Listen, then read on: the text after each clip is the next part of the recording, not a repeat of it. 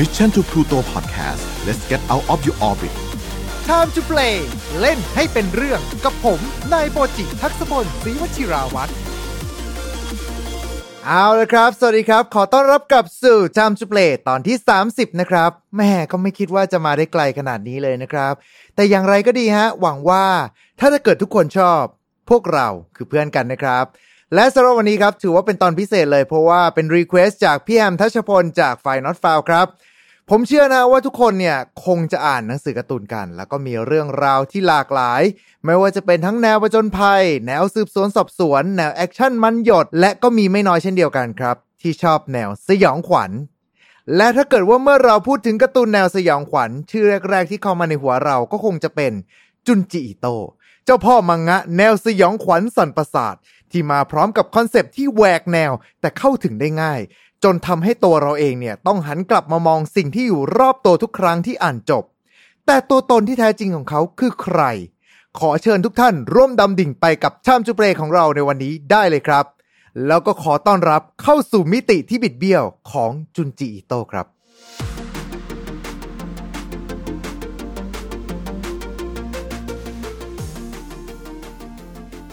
สำหรับใครที่อ่านผลงานการ์ตูนแนวสยองขวัญของจุนจิโต ก็คงจะขนลุกทุกครั้งที่อ่านจบใช่ไหมล่ะครับ จากภาพของมนุษย์ที่บิดเบี้ยว สัดส่วนที่ผิดเพี้ยนไปจากสามัญสำนึก การใช้สิ่งที่เกิดขึ้นในชีวิตประจำวัน แล้วก็ขยายวงกว้างให้กลายมาเป็นเรื่องสยองขวัญ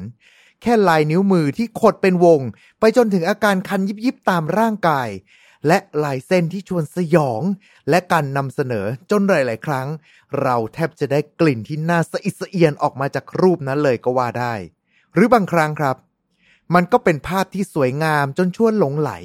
โดยหารู้ไหมว่า ใต้เปลือกนั้นเนี่ย เต็มไปด้วยความโสมมที่ซ่อนอยู่ จุนจิโตจึงกลายมาเป็นนักเขียนที่ทรงอิทธิพลมากที่สุดคนหนึ่งในวงการการ์ตูนญี่ปุ่น แต่แท้ที่จริงแล้ว เขาเป็นใครกันล่ะครับ อันเนี้ยต้องสาวย้อนไปถึงปี 1963 ที่จุนจิโตถือกำเนิดขึ้น โดยคุณจุนจินะครับ แกเป็นชาวกิฟู ที่ที่เขาใช้ชีวิตในวัยเด็กเหมือนกับเด็กชายชาวญี่ปุ่นทั่วๆไป ใช้ชีวิตอยู่ในชนบทเที่ยวเล่นตามภาษาเด็ก แต่ด้วยความที่อาศัยอยู่ในชนบทเนี่ยแหละครับก็มีแมลงต่างๆ มากมาย รวมไปถึงห้องน้ำที่บ้านเนี่ยก็อยู่ชั้นใต้ดิน ที่มักจะมีแมงแล้วก็แมลงต่างๆ หลุดเข้ามาบ่อยครั้ง และนั่นก็เป็นแรงบันดาลใจในการวาดงานของจุนจิอิโต้ในภายหลังเช่นเดียวกันครับ แต่การก้าวเข้าสู่โลกแห่งความสยองนั้น มันก็เริ่มที่จุดนี้ครับ ด้วยความที่จุนจิอิโต้เนี่ยเป็นน้องชายคนสุดท้อง แล้วก็มีพี่สาวอยู่สองคน โดยตัวพี่สาวที่โตกว่าเนี่ยก็มักใช้เวลาว่างในการอ่านหนังสือการ์ตูน แต่มันไม่ใช่อ่านหนังสือการ์ตูนธรรมดาครับ เพราะว่าเป็นการ์ตูนสยองจากอาจารย์คาซุโอะอุเมสุ ซึ่งเป็นนักวาดการ์ตูนสยองชั้นครูที่มีผลงานสร้างชื่ออย่าง Drifting Classroom หรือฝ่ามิติสยอง และด้วยความที่ผลงานของอาจารย์คาซุโอะเองเนี่ยก็มีหลากหลายแนว มีทั้งการ์ตูนแนวสยองขวัญการ์ตูนแนวตลกแบบมาโกโตะเด็กฮาร์ดหรือว่าบางครั้งเนี่ยก็เป็นทั้งตลกไปด้วย แล้วก็สยองขวัญไปพร้อม ๆ กันเลยนะครับ มันก็เลยเป็นการสลักแนวคิดด้านการนำเสนอ ลงไปในอาจารย์จุนจิอิโตตั้งแต่ตอนที่ยังเด็ก แต่สื่อที่จะมีอิทธิพลกับอาจารย์จุนจิอิโตมากที่สุด ไม่มีเพียงแค่การ์ตูนเท่านั้นนะครับ แต่มาจากหนังสยองขวัญที่ดูผ่านทีวีตอนเด็กๆ ในยุค 70 นั่นเองครับ คือในยุคนั้นต้องเข้าใจว่ามันก็ไม่มีเรื่องของการจัดเรตติ้งหรือว่าการเซ็นเซอร์ใด ๆ ทั้งสิ้นนะฮะในด้านการวาดเอาจริงก็ตามภาษาเด็กทั่วไปครับ ที่เริ่มวาดตอนที่อายุยังน้อย ซึ่งก็ติดเป็นงานอดิเรกของอาจารย์จุนจิอิโตะไปจนถึงช่วงวัยรุ่น รวมไปถึงตอนช่วงวัยทำงาน โดยในตอนที่แกทำงานอยู่เนี่ย แกเป็นผู้ช่วยทันตแพทย์ครับ ที่ยังคงวาดการ์ตูนเป็นงานอดิเรกอยู่จนกระทั่งในช่วงอายุ 24 ปี ที่แกเนี่ยมีการส่งการ์ตูนสั้นเข้าไปประกวดกับทางเก็กคันฮาโลวีนซึ่งเป็นงานประกวดการ์ตูนสั้นในนิตยสาร โดยผลงานของแกเนี่ยได้รับรางวัลชมเชยครับ และที่อย่างนั้นเนี่ยแกได้พบกับอาจารย์คาซุโอะอุเมสุที่เป็นเหมือนกับไอดอลของแกตั้งแต่ยังเด็กเนี่ยมาเป็นผู้มอบรางวัลให้ ภายหลังครับ ผลงานเรื่องสั้นนั้นก็กลายมาเป็นผลงานสร้างชื่อให้กับอาจารย์จุนจิอิโตนั่นก็คือเรื่องโทมิเอะนั่นเอง เรื่องราวของสาวสวยปริศนาด้วยรูปลักษณ์ภายนอกของเธอทำให้หนุ่มๆหลงไหล แล้วก็อยากได้เธอไปครอบครอง แต่ด้วยการกระทำของเธอที่เอาแต่ใจ หยิ่งย่าโส แล้วก็เย้ายวนทำให้จุดจบของโทมิเอะไม่สวยงามนัก ต้องอยู่ในความสัมพันธ์ที่ปลายทางก็คือคดีฆาตกรรมทุกครั้งไป แต่ทุกครั้งที่เธอถูกฆ่า ไม่ว่าจะทำอย่างไร เธอก็จะกลับมาเสมอและคอยปั่นหัวคนอื่นอยู่ร่ำไป ด้วยผลงานโทเมะชิ้นนี้นะครับเป็นผลงานที่ได้รับแรงบันดาลใจมาจากชีวิตในโรงเรียนของอาจารย์จุนจิอิโตที่เพื่อนร่วมชั้นเกิดเสียชีวิต แล้วเขาเองเนี่ยก็มองเหม่อไปยังประตู พร้อมกับความคิดว่าจะเป็นยังไงนะ ถ้าเพื่อนกลับมา แล้วก็ตัวแรกเริ่มเดิมทีนะครับ โทมิเอะเนี่ยถูกตีพิมพ์ลงในนิตยสาร Monthly Halloween ที่เขาไปได้รางวัลมานั่นแหละครับ แล้วก็ถูกจัดอยู่ในหมวดหมู่ของหมวดโชโจ หรือว่าการ์ตูนสำหรับผู้หญิง และจากจุดนั้นเองครับทำให้ชื่อของอาจารย์จุนจิอิโต้โผล่มาในฐานะของนักเขียนการ์ตูนแล้ว หลังจากโทมิเอะผลงานชิ้นต่อมาของอาจารย์จุนจิอิโต้นั่นก็คืออุซุมากิหรือก้นหอยมรณะ เรื่องราวของหมู่บ้านประหลาดที่มีเหตุการณ์ที่เกี่ยวข้องกับก้นหอยปริศนา และทุกสิ่งทุกอย่างที่ขดเป็นวง ไม่ว่าจะเป็นทั้งทรงผม ลายนิ้วมือ ไปจนถึงคนที่มีร่างกายบิดเบี้ยว ขดกลายมาเป็นรูปวงกลมนั่นเองครับ เป็นเรื่องราวที่จะเปลี่ยนมุมมองของขดหอยไปตลอดกาลผลงานชิ้นนี้ครับมีการปรับโทนให้เป็นผู้ใหญ่มากขึ้น เป็นแนวเซนเนนตีพิมพ์ลงในนิตยสาร โดยตอนแรกนะครับก็จะเป็นลักษณะของตอนสั้น และหลังจากนั้นเนี่ยทางสำนักพิมพ์โชคาคุคัง ก็ได้ทำให้ก้นหอยมรณะนี้ ได้มีการตีพิมพ์เป็นซีรีส์แล้วก็กลายมาเป็นหนังสือสามเล่มจบนั่นเองครับ เมื่อเข้าสู่ยุค 2000 จุนจีโตก็ผลิตผลงานขึ้นอีกชิ้นหนึ่ง ที่สร้างความสะอิดสะเอียนไปทั่วในชื่อของ The g u i l หรือชื่อไทยเนี่ย มีการตีพิมพ์ว่า ปลามรณะ เหตุการณ์ที่อยู่ๆในเมืองก็โดนปลามีขาบุก แต่แท้ที่จริงแล้วมันไม่ใช่ปลา แต่เป็นเครื่องจักรลึกลับที่ถูกสร้างขึ้นมาที่จับตัวปลาเอาไว้ แล้วก็ปล่อยให้ตัวปลาเนี่ยเน่า เพื่อผลิตก๊าซที่ออกมาใช้ในการขับเคลื่อนเครื่องจักรนั้น และมันไม่ได้จับแค่ปลา แต่ลามมาถึงมนุษย์ด้วย เช่นเดียวกัน งานปลามรณะนี้นะครับน่าจะเป็นเรื่องแรกเลยนะครับของอาจารย์จุนจิโตที่ได้มีการตีพิมพ์อย่างเป็นทางการในประเทศไทย งานภาพที่สร้างความสะอิดสะเอียนให้กับผู้อ่านได้ประหนึ่งเหมือนกับมีกลิ่นเน่าลอยออกมาจากหนังสือกันเลยทีเดียวทั้ง 3 เรื่องหลักนี้นะครับ ถือว่าเป็นผลงานสร้างชื่อให้กับอาจารย์จุนจิโต และถูกนำไปดัดแปลงเป็นหนังคนแสดงหรือว่าแอนิเมชันอยู่จำนวนมากครับ แรงบันดาลใจต่างๆ ในการวาดการ์ตูนของอาจารย์จุนจิอิโตนั้นมาจากเรื่องราวในชีวิตประจำวัน หรือแม้กระทั่งความฝัน อย่างเรื่องลูกโป่งมรณะ เรื่องสั้นสยองขวัญที่ลูกโป่งหัวมนุษย์ขนาดยักษ์เข้ามาแขวนคอคนที่หน้าเหมือนกับลูกโป่งนั้น เอาจริง ๆ แล้วนะครับ ก็มาจากความฝันในวัยเด็กของอาจารย์จุนจิอิโตตอนที่แกเข้ามาในเมืองใหญ่ครับ โดยแกเคยพูดไว้นะฮะว่า ลูกโป่งเนี่ยเปรียบเสมือนกับสัญญลักษณ์ของเมืองใหญ่ แต่นั่นก็ทำให้แกเนี่ยกลับไปฝันจนออกมากลายมาเป็นผลงานลูกโป่งมรณะนี่แหละครับโดยตัวงานของอาจารย์จูจิโตเองเนี่ยก็ยังได้รับอิทธิพลจากนักเขียนการ์ตูนท่านอื่น ๆด้วยนะครับ อย่างทางอาจารย์คาซุโอะอุเมสุหรือว่านักแต่งนวนิยายแนวสืบสวนสอบสวนชื่อดังอย่างคุณเอโดกาวะรันโปไปจนถึงนักเขียนระดับตำนานอย่าง H.P. Lovecraft ที่เราจะเห็นอิทธิพลได้อย่างชัดเจนจากเรื่องเรมิน่าดาวมรณะ เรื่องราวของดาวเคราะห์ประหลาดที่โผล่ขึ้นมาจากรูหนอน เป็นการค้นพบระดับมวลมนุษยชาติ ชาวโลกต่างเฉลิมฉลองให้กับการค้นพบครั้งนี้ และดาวเคราะห์ประหลาดนี้ถูกตั้งชื่อว่าเรมิน่าตามชื่อลูกสาวของด็อกเตอร์ผู้เป็นผู้ค้นพบ เด็กสาวเรมิน่ากลายมาเป็นคนดังในข้ามคืน แต่แท้ที่จริงแล้ว ปรากฏว่า ดาวเคราะห์ประหลาดนั้นกลับกลายมาเป็นสิ่งมีชีวิตขนาดยักษ์ ที่พร้อมจะกลืนกินหมู่ดาว และโลกกลายมาเป็นเป้าหมายต่อไปของมัน เรมิน่า เด็กสาวชื่อเดียวกัน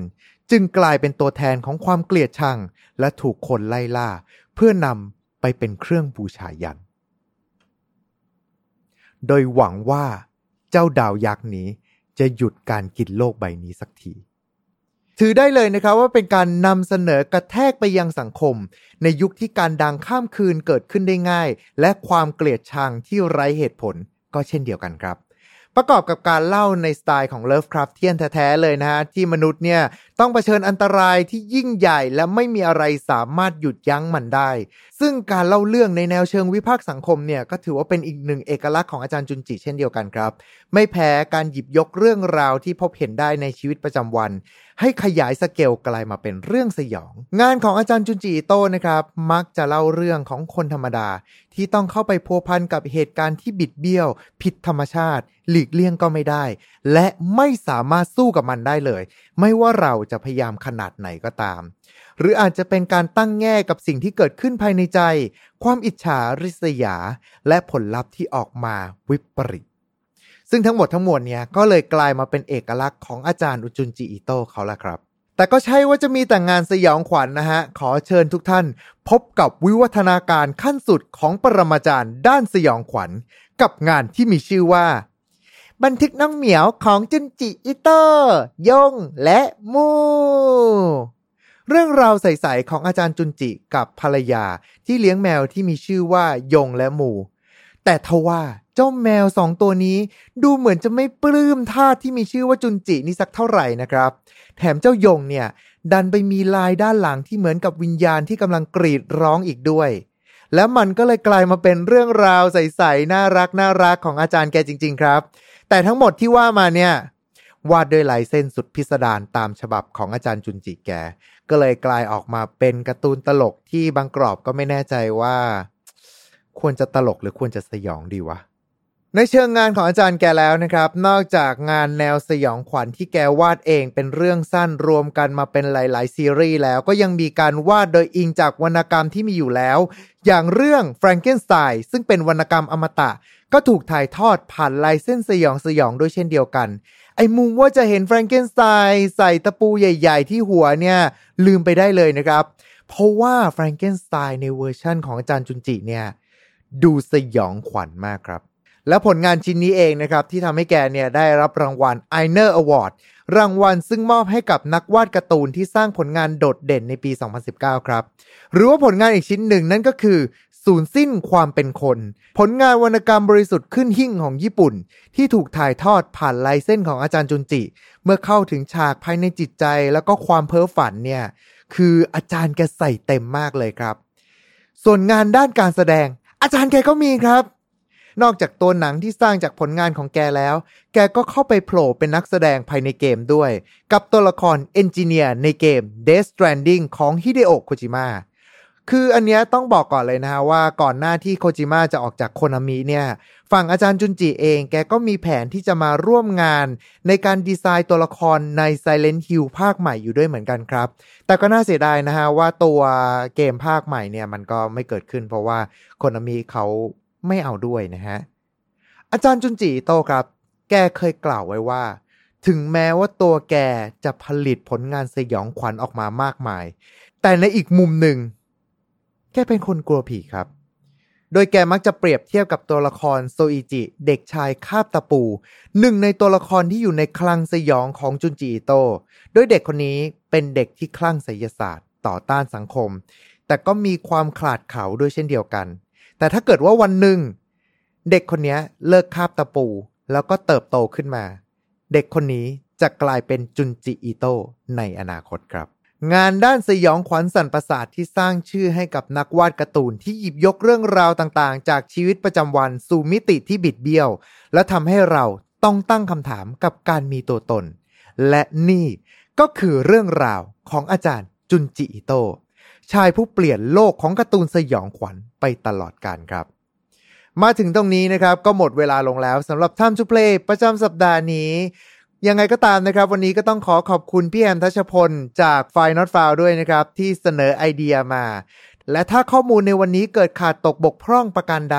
ก็ต้องขออภัยทุกท่านมาณที่นี้นะครับ จะมาร่วมคอมเมนต์เสริมข้อมูล หรือว่าจะมาบอกเรื่องราวที่ชื่นชอบที่สุดของอาจารย์จุนจิโตก็ได้ สัญญาเลยนะครับว่าจะกลับมาอ่านทุกคอมเมนต์เลยครับ